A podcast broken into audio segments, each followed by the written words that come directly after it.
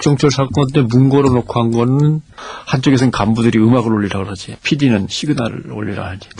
내가 PD야! 뭐 소리 빽질르고 막 음악 올려! 날 치니까 에이씨, 에이씨, 에이씨 하다가 징징징징 하고서 시그널 음악이 나가니까 저쪽에서 안 된다고 말릴 기세고 막 이러니까 간부들을 반 들쳐업고 확 떠밀었어.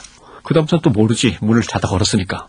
가만히 생각하니까 저쪽 문으로 들어가서 못하게 하면 그만이더라고. 게스트들이 들어가는 문은 저쪽 복도에 있어. 보니까 주조문하고 다 스크럽을 짜고 직원들이 맡고 있더라고, 동료 직원들이. 그때 여자 아나운서까지 다 나와서 아무튼.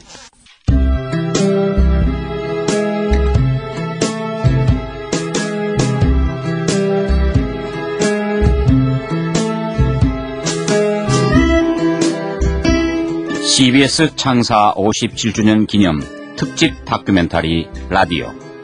오늘은 두 번째 이야기, 라디오 세상을 만나다 편을 보내드립니다.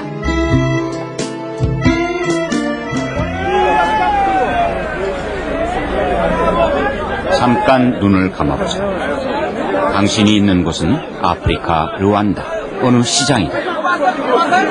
내전의 상처 때문일까 부모를 잃은 거리의 아이들이 눈에 띈다. 새벽 5시부터 좌판을 벌였지만 벌이는 신통치 않다. 그런 당신에게 사는 낙이 하나 있다면 그건 뭘까? 라디오를 듣는 순간만큼은 다른 세상을 꿈꿀 수 있다. 두 상인의 얘기다. 왜 라디오를 듣냐면 정보를 줘서 생각을 키워줘요.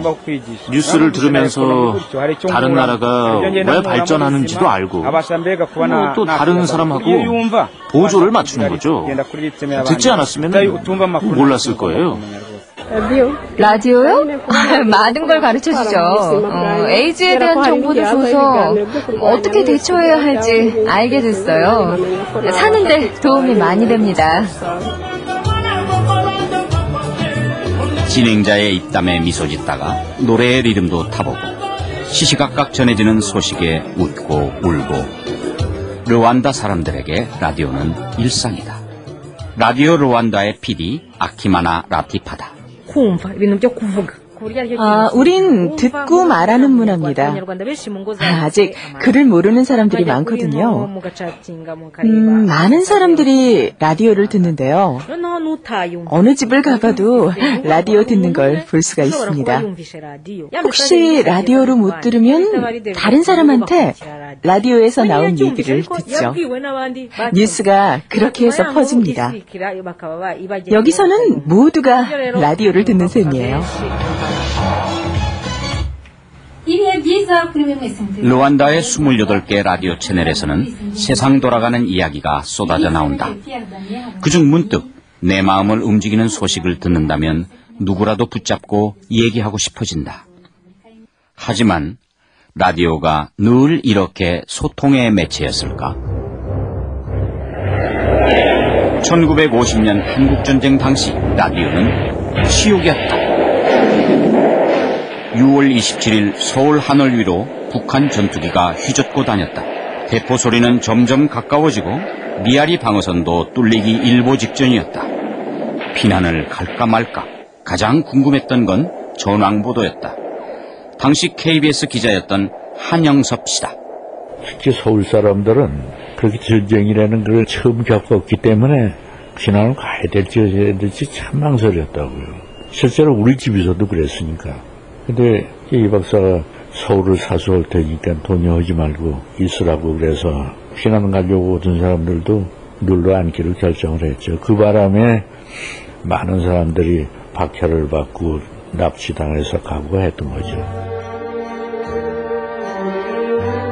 서울 시민들은 대통령이 서울에 있는 줄 알았다. 하지만 대통령은 이미 대전에 피난가 있었다. 전쟁의 첫 번째 희생자는 진실이었다. 지워버리고 싶은 부끄러움이 어디 그뿐일까? 50년대 라디오가 담아낸 세상에선 청취자에 대한 고려를 찾기 어렵다. 서울대학교 언론대학원 백미숙 교수다.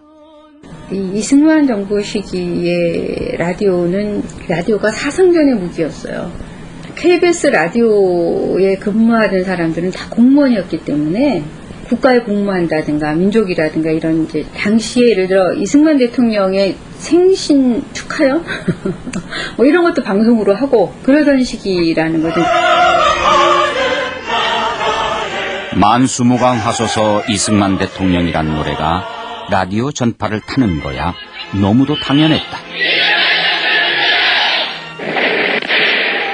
4.19 때 국영 라디오는 맨가슴으로 총탄압해선 젊음도 외면했다. 이승만 대통령 하야전까지 KBS는 시위를 단 한 번도 제대로 다루지 않았다. 화난 시위대는 남산을 찾았다. 임태근 전 아나운서의 회고다. 와와 소리가 나. 난리 나서 내 모대가 임태근 아나운서 면담을 요청하고 있다 이거야. 학생들이 운동장 나가서 밤낮 슛고링을 잘하면서 왜 우리가 자유민주주의를 위해서 학생들이 피를 토하며 쓰러지는 이 혁명 과정을 중계 방송을 안 하느냐. 그건 지금 KBS 시스템은 어렵다고. 그때 학생대표가 그러면 자기네 성명서를 방송을 하자. 근데 결국은 데모된 물러가 그건 방송을 못했다고 부결을 당해야 돼.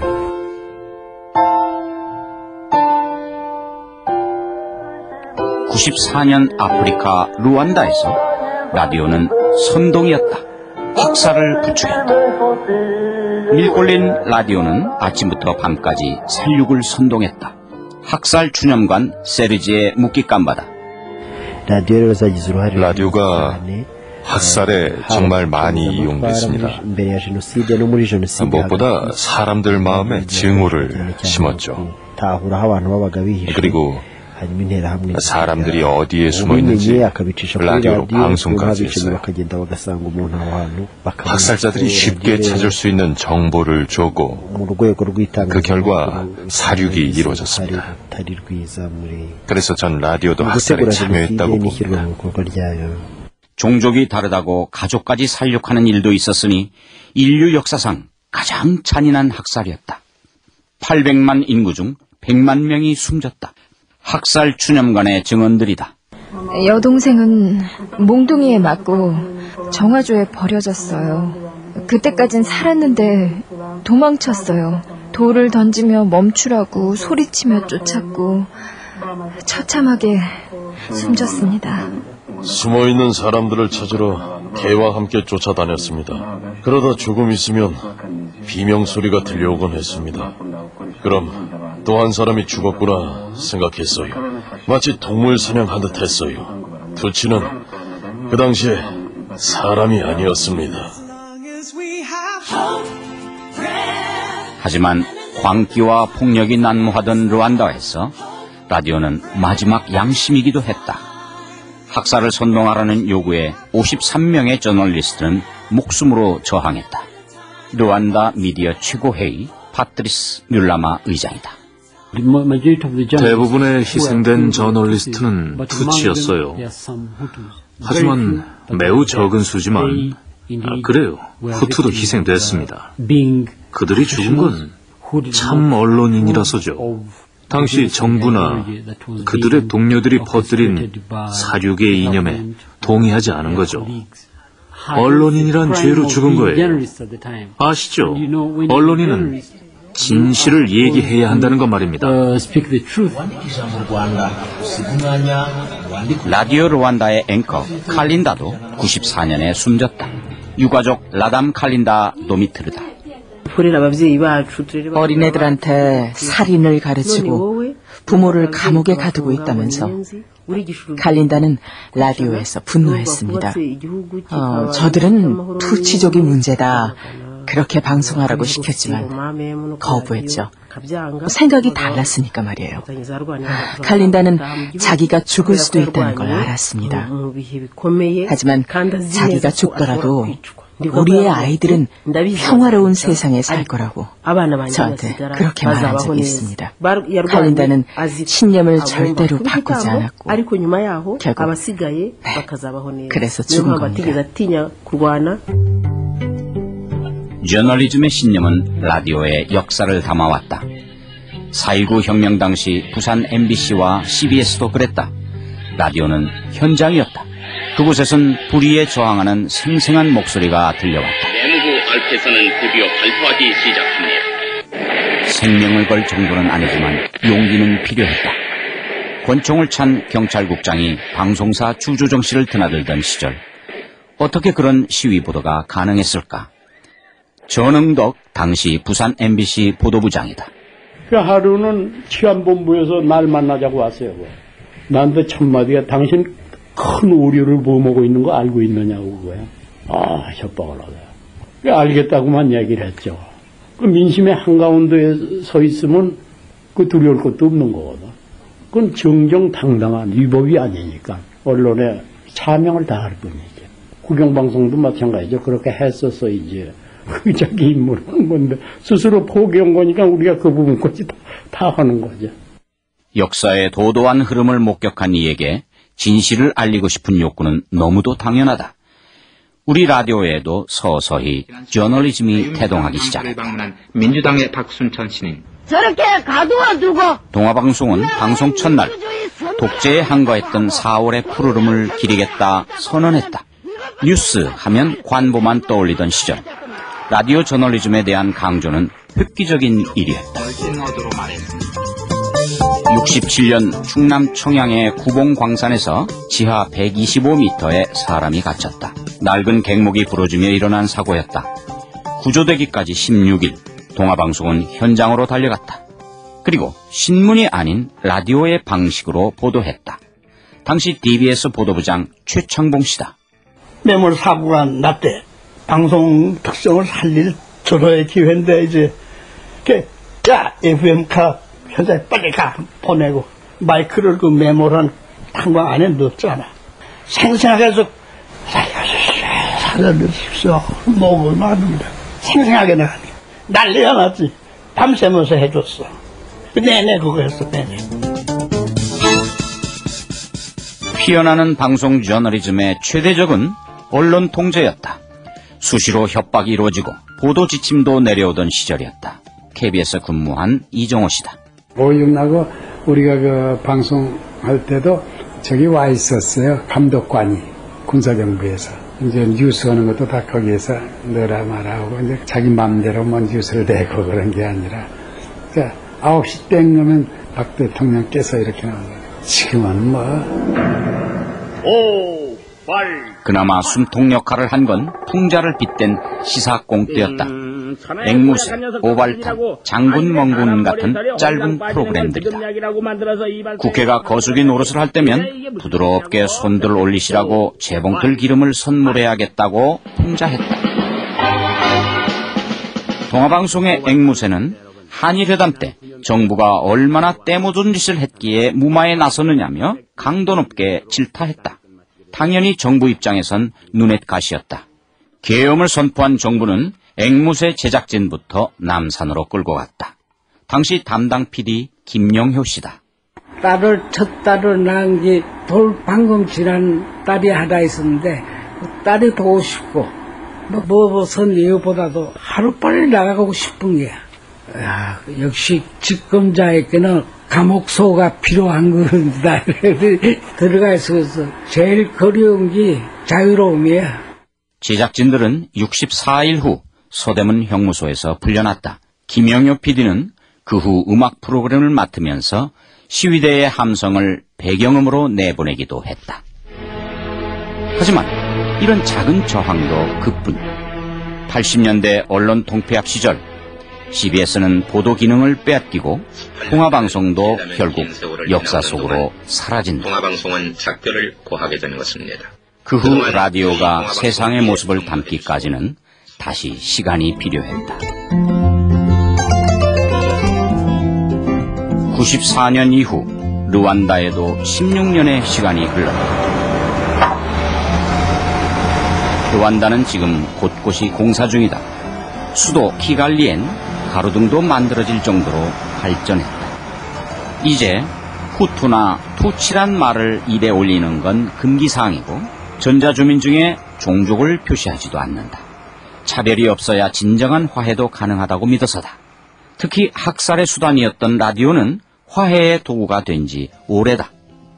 루안다 정부 화해위원회 데니스 상가 담당관이다. Uh, 드라마가 있었어요. 어, 학살에서 살아남은 사람, 또 살인죄로 감옥에 갇힌 남자의 부인, 또 형을 살고 나온 남자가 등장하는데요. 처음에는 진실을 숨기다가 서로 대화를 나누고 마지막에는 화해를 하는 그런 얘기예요. 이 방송 나간 날 청취자들이 전화를 많이 해왔어요. 드라마 얘기가 자기 얘기 같다고요. 그러면서 화해하기도 했고요. 라디오는 정말 중요해요. 실제로 화해할 수 있도록 도와주니까요.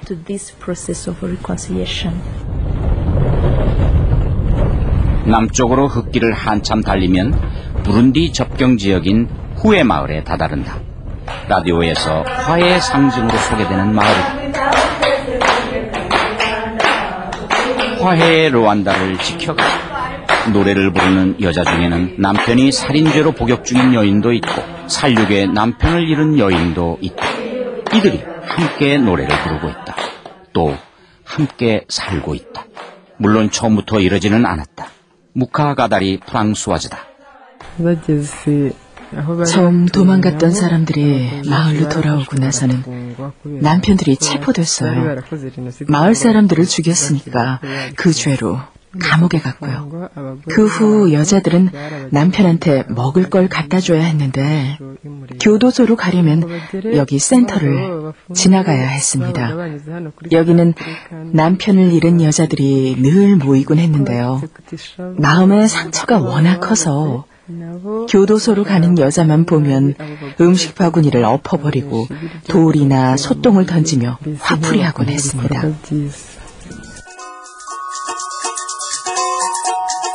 교도소에 남편을 둔 여인들이 먼저 용서를 빌었다.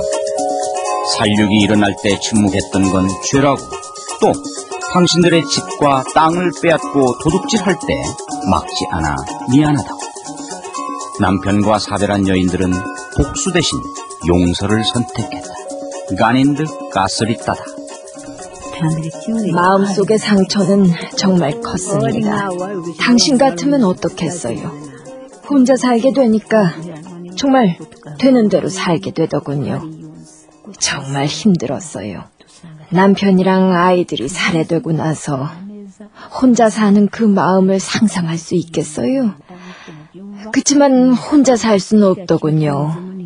결혼이라도 하고 누군가 장례를 치르려면 땅에도 묻어야 하는데 누군가 도와줘야 하잖아요.